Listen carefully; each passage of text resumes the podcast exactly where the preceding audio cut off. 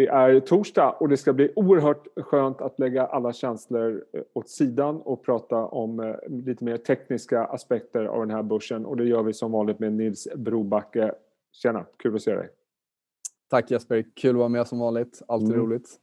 Du, jag tänkte innan vi går in på dagens grafer, bara en liten reflektion. I en sån här marknad där det är så himla stora svängningar i enskilda aktier, men även i index och andra tillgångar. Det svänger ju upp och ner hela tiden på kort tid. Hur är det att jobba med teknisk analys i en sån marknad? Är det svårare eller är det, är det lättare? Nej, alltså för mig är det ju liksom ingen val. Jag skojade, vi skojade om det innan, att pris leder ju fundamenta. Och det, jag tycker det är så otroligt tydligt. Och liksom, vad, vilken annan analysmetod skulle vi kunna använda liksom i, i, i det här marknadsklimatet för att definiera bra risk-reward, liksom setups och så vidare, som du säger. Det är, vad teknisk analys är, det är ju bara ett sätt att med hjälp av prisdata eh, försöka förstå hur, hur människor beter sig. Hur köpare och säljare agerar i olika pristillgångar. Så eh, jag menar, liksom, ja...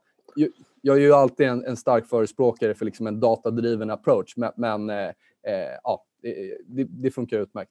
Jo, jag, jag vet ju själv från min tid som vanlig fundamental analytiker att när priserna kommer ikapp ens riktkurser, då, då, det är ganska lätt att justera de där siffrorna så att man får upp det några kronor till. Det är inte så jättesvårt. Det är lite riskpremiejusteringen och kassaflödesjustering och sådär. Ja, men strunt i det, det kan vi prata om en annan gång. Ska vi börja med den stora stjärnan på marknaden just nu, och det är den amerikanska tioåringen som är uppe runt en komma femtio. Låter inte så högt, men den kommer från noll komma femtio för inte så himla länge sedan. Och det här har givetvis skakat om allting. Vad tänker du när du ser den här grafen och den här ganska snabba uppgången ändå?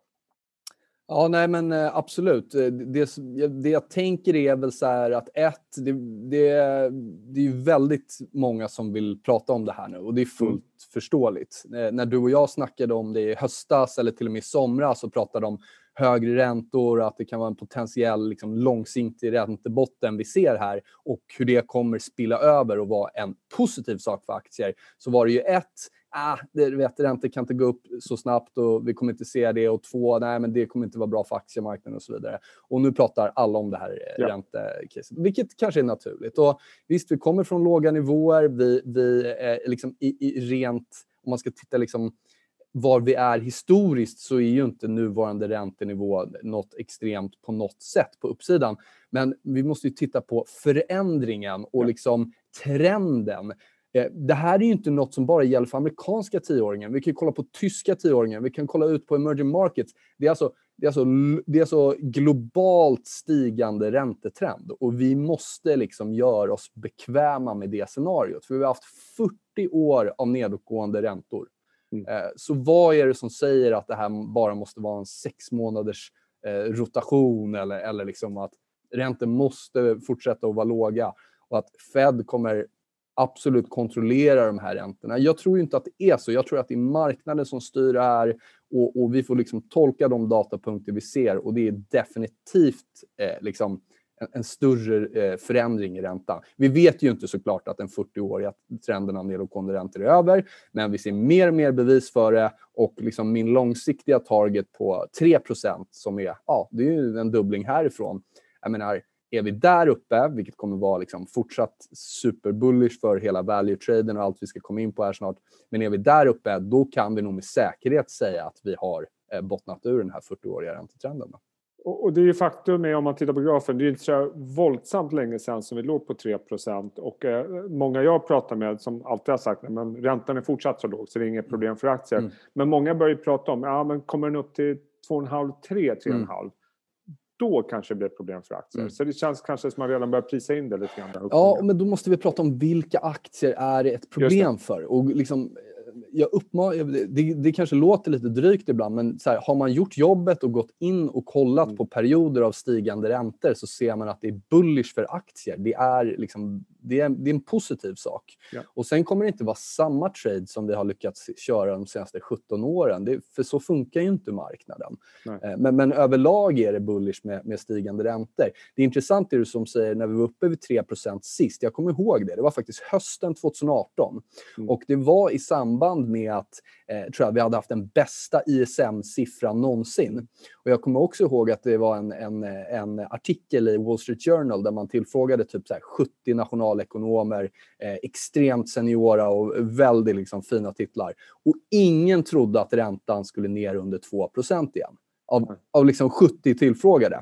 Eh, och signalen när det vände och för börsen, det var ju att räntor började vända ner igen. Ja. Det, det, det, och det är där jag tror folk tittar fel. Det var, det var liksom samma som hände här i februari eller januari, februari tjugo tjugo. Räntor började trenda ner och bröt ner under liksom, eh, tidigare bottennivåer. Det är signalen, inte när räntor stiger. Det är när räntan vänder neråt. Det är det vi vill titta på som en, en sell-off eller en risk-off-signal. Mm, ja, och eh, som sagt, det här har ju påverkat eh, flödena väldigt mycket. Eh, sektorrotationen har vi ältat i... i ganska länge, men den blir ganska konkret när vi tittar på de här graferna som du har. Den första visar eh, småbolagsindex mot tillväxt och sen har vi, och det är väl den blåa linjen va, och sen har vi även då value mot growth som är den svarta linjen. Här ser man ju jättetydligt att det har vänt någon gång eh, i slutet av förra året. Jag misstänker att det har att göra med Pfizer-vaccinet som kom där i november, att det var på något sätt startskottet för det här. Ja, jag tror liksom jag vet att vi, det, det var ju ett ämne vi pratade om du och jag när vi, vi pratade höstas. Det är så här, vi är i en bullmarknad, hur kan vi veta det? Jo, för vi sitter och kollar just nu här, ska vi köpa värde? Ska vi köpa tech? Vad, liksom, vad är det som kommer funka? Och det har ju utkristalliserat sig sedan dess vad det är som funkar bäst. Det är den gamla världen. Eh, vi skojade om det här innan också. Det är boomer tradesen. Det är liksom, det är olja, det är bank, det är industrials, det är small cap. Det är non-new... Ah, och, och, och, och det är ju vad det är. Och, och, och det roliga är att jag, jag tog upp det här resonemanget bara för ett par dagar sedan. Och, och då blev jag kallad eh, liksom vä- värdetroll. Eller? Mm. Eh, och det är ju lite roligt. Och det är också en... Liksom, jag tycker det är en bra temperatur på hur sentimentet är där ute.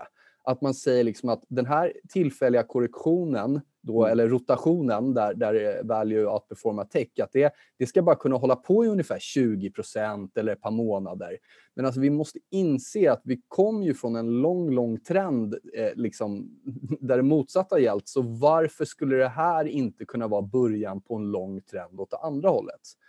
Jag tror det farligaste som finns i investeringar, utom att inte kunna definiera sin risk på nedsidan, det är att gifta sig med tillgångar och liksom det här kulttänket och sekttänket. Jag är tillväxtinvesterare eller jag är kryptoinvesterare eller jag är ja, fingerprint. Alltså vad det nu är, att gifta sig och identifiera sig med det här liksom typen av investeringar. Och det, jag menar, alla får göra som de vill. Det, det är ju inte ja, det, är det det handlar om. Men jag tror bara att... Jag tror bara att eh, om vi zoomar ut nu, vissa av de här påståenden som, som görs kring tech och tillväxt, det kommer, det kommer nog kännas sådär eh, om, vi, om vi blickar bakåt eh, om ett par år. Och sen vet vi också historiskt när, när det kommer såna här rotationer att eh, de kan pågå ganska länge.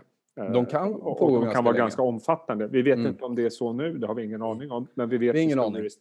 Aning. Så, så kan det vara det. Ja, och framförallt, och det vi, det vi kommer veta, det är ju när bevisen förändras. Ja. Jag menar, de här, den här ration som vi kollade just på här nu, eh, small cap mot, mot large, mega cap och liksom value mot, eh, mot growth. Och om den ration börjar liksom vända om ner igen, ja, men då kanske det är så att vi har liksom en, en större rotation tillbaka till tech. Vi kanske har räntor, ja. Om räntor går under en komma fyra igen i U S A, det, det, det är ju risk-off för allt. Då vill jag inte ens äga aktier. Men, men liksom skulle det inte... trycka på lika, lika mycket eller liksom lugna ner sig lite, då kanske vi har en rotation in i tech igen. Men vi ser ju inga bevis på det nu. Det räcker inte med en dag upp på Nasdaq på fyra procent i början av veckan för att hela rotationen ska gå tillbaka, utan vi måste vara pragmatiska. Vi måste kolla på bevisen. Och det är ju datan som är bevisen. Vi ska titta på en till liknande graf mm. och det är eh, energi och banksektorn mot S and P five hundred. Eh, banksektorn är den nedre grafen. Och här ser man ju samma, exakt samma mönster. Och, och jag tror banker är väl upp en sådär tjugo procent i år om man tittar globalt. Och det är ju inte för att de har kommit med enastående siffror eller rapporter, utan det är ju, det är ju räntan. Och det, ja, är en, det är räntan. Ett, och ett flöde som ja, går dit. Ja, ja. Det är inte så att alla har vaknat upp och sagt att banker är, oj vad bra det är. Alltså det är rätt kul också om man rent visuellt kollar på tioåringen, så är det ju liksom, formationerna är ju ganska mm. lika, både den här grafen och föregående graf. Och när det gäller banker, jag vet att det var en sak då jag pratade om liksom, jag var glad att europeiska banker var upp tjugo procent vid det tillfället, men nu har vi gått liksom fyrtio procent till. Jag menar olja upp åttio procent sen mm. du och jag träffades. Det är inte många månader sedan. Och det, det här är ju åter poängen igen då, då. Det är en stor rörelse sen dess, men om vi tittar på den här grafen, då ser vi att det här är ju en lång, lång trend där S and P har fullständigt outperformat både bank och, och, och liksom energi. Och varför skulle nu den här potentiella bottenformationen inte kunna vara starten på, på en långsiktig trend åt det andra hållet? Återigen, ja. Vi vet inte, vi får vara pragmatiska, vi får titta vad som händer, men jag tycker det här är, är superintressant. Och också när det gäller storlek, kom ihåg, eh, S and P, eh, vilka bolag försvann förra sommaren? Mm. Oljebolag, jättestora ja. oljebolag som har plockat ur det indexet. Det finns knappt någon energi eh, i, i, liksom i S and P stora kontraktet. Det är inte mycket finans heller. Liksom Nasdaq har ju ingen, inga finansbolag och S and P har inte jättemycket heller. Så att det är liksom, det är verkligen underallokerat också. Och det är ju naturligt när, när någonting har gått så dåligt eller relativt dåligt så länge. Och på det här, om vi nu ska bli riktigt sådär eh, lite, peta lite på folk och göra folk lite irriterade. Om man nu är passiv investerare, då är man per definition i det andra lägret, det vill säga tech och growth och allting. För de här passiva strategierna, breda E T F, eller du väljer någon sparrobot någonstans och vad det är, på grund av historisk performance så ligger det så mycket av de här pengarna i megacap, i tech, tillväxt, eh, liksom koncentrerat i U S A. Så att eh, liksom, om man är passiv investerare, de har ju inte ens fått ta del av den här stora uppgången i, i, i bank och, och energi till exempel. Och man riskerar att missa mycket av det om nu den här trenden fortsätter. Ja, kanske hoppa på senare då i en ny form av FOMO. eh, vi ska titta lite grann på dollarindex också som jag snackat ja. om tidigare du och jag. Och eh, gick ju svagt under i stort sett hela tjugo tjugo och så har det vänt upp nu senaste tiden. Vad, vad säger den grafen dig och varför är den viktig att hålla koll på? Men jag tycker dollarn är alltid viktig. Det var någon som, en gammal valuta-trading-kompis till mig som skojar. Men prata om dollarn, för alla tycker att de låter smarta när de pratar om dollarn. Ja, och det är ju det är du. Lite, ja, exakt. Äh, men skämt att säga, då alla har lite en åsikt om dollarn. Och det är så här, mm. eh, korrelationer och man får vara lite försiktig med hur man uttalar sig. Man får också tänka på att det här är dollarindex och det är flera komponenter här. Ja. Det är eurodollar och så vidare. Så där. Men det som vi ändå ska ta med oss är att dollarn fortsätter ändå sjunka. Nu har vi studsat lite här på slutet. Men som jag ser det så bör vi testa den här åttionio-nivån. Det är alltså en historiskt viktig nivå.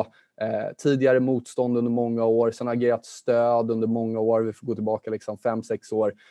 Testa den nivån tror jag är troligt. Vilket skulle vara fortsatt bullish för hela, hela value-traden och allt det här vi har pratat om nu. Eh, och risken, ju vet ju fler gånger ett stöd eller motstånd testas, desto mer ökar sannolikheten att den bryts. Ja. Eh, och, och, och då pratar vi ju liksom en stor rörelse i dollarn, där dollarn kan försvagas ganska kraftigt. Då. Eh, mm. Och det gäller ju mot eh, flera valutapar, både euron och seken och så vidare, även om det är dollarindex vi kollar nu på. Men för att bli lite konkret med nivåer, då, det är den där åttionio U S-dollar i dollarindex som jag sitter och kollar på. Det är, skulle dollarn gå under där, då, då, då kan det... Ja, då kan det vara en extremt kraftig rörelse. Och då är frågan hur man ska agera då om man tror på den här boomer-traden som det mm, låter som. Mm, mm, uh, och, och vi har ju sett O M X S trettio har ju gått uh, starkt, relativt starkt uh, i år. Och där ja, finns det mycket, väldigt starkt. Mycket skog, mycket industri, mycket bank. Uh, och, uh, men vi, vi ska titta på en graf på DAXen, tyska mm, DAX trettio tror jag det är, och uh, som starkt. Har ett liknande... Uh, upplägg. Nej, men varför? Det är kul med O M X där. Jag vet vi var väl runt nittonhundra när du och jag pratade sist mm. och vi pratade om tvåtusen och nu över tjugoett hundra och det är verkligen liksom som du säger, köpa O M X är som att köpa hela det här boomer, boomer traden eller vad vi ska kalla det då. Det jag tycker är intressant, jag är extremt bullish i Europa.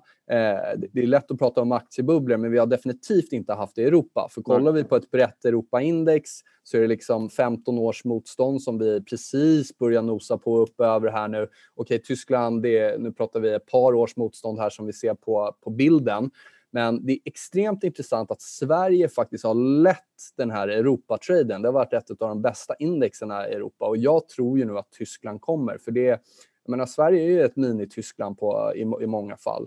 Och återigen, om vi ser stigande räntor i tyska tioåringen. Det är väldigt bra för tysk bank och finans. Och eh, även en del liksom, eh, telekombolag i Europa som får anses som snarare value trades än, än, än liksom tillväxttrades. Då. Så eh, jag, jag tycker, om vi ska bli rätt konkreta med nivåer här nu. Så länge vi är över tretton tusen åttahundra i DAX så tror jag att det här breakoutet är, är på riktigt. Och jag har tweetat en hel del om det och vi har sett många veckors konsolidering vid den här nivån. Liksom, vi har testat den, testat den, testat den och nu har vi fått en, en riktig skjutare upp den här veckan. Och jag tror att det här fortsätter. Jag tror att det här är eh, ett större, större breakout. Det som är bra med teknisk analys är att vi kan definiera risken på nedsidan. Skulle vi få en snabb rörelse neråt nu, skulle vi hamna under tretton tusen åttahundra igen. Eh, då skulle jag nog säga att det här hypotesen är, är liksom, då får vi, då får vi nog backa från den då.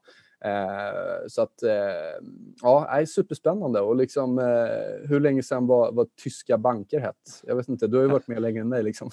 eh, Ja, det var, det var ett tag sedan. eh, ja. Banker generellt, det är som ja, du tidigare. Ja. Tittar man på de långa graferna på, mm. på finans så, så har det ju varit underperformance jättelänge. mm, mm, mm, eh, mm, att, mm. Nej, det, det är ingen som vill att eh, vara där på väldigt länge. Nej. Så att, ja, vi får se. Eh, mm. Kul för en gammal gamling som jag lyssnar på det här. Det finns hopp. Du, Nils, alltid lika kul att snacka med er. Eh, hoppas vi snackas vid snart igen. Jag känner på mig att det kommer bli en händelserik vår och sommar. Det gör vi och det ska vi. Tack så mycket, Jesper. Vi hörs. Ta hand om dig. Tja. Tja.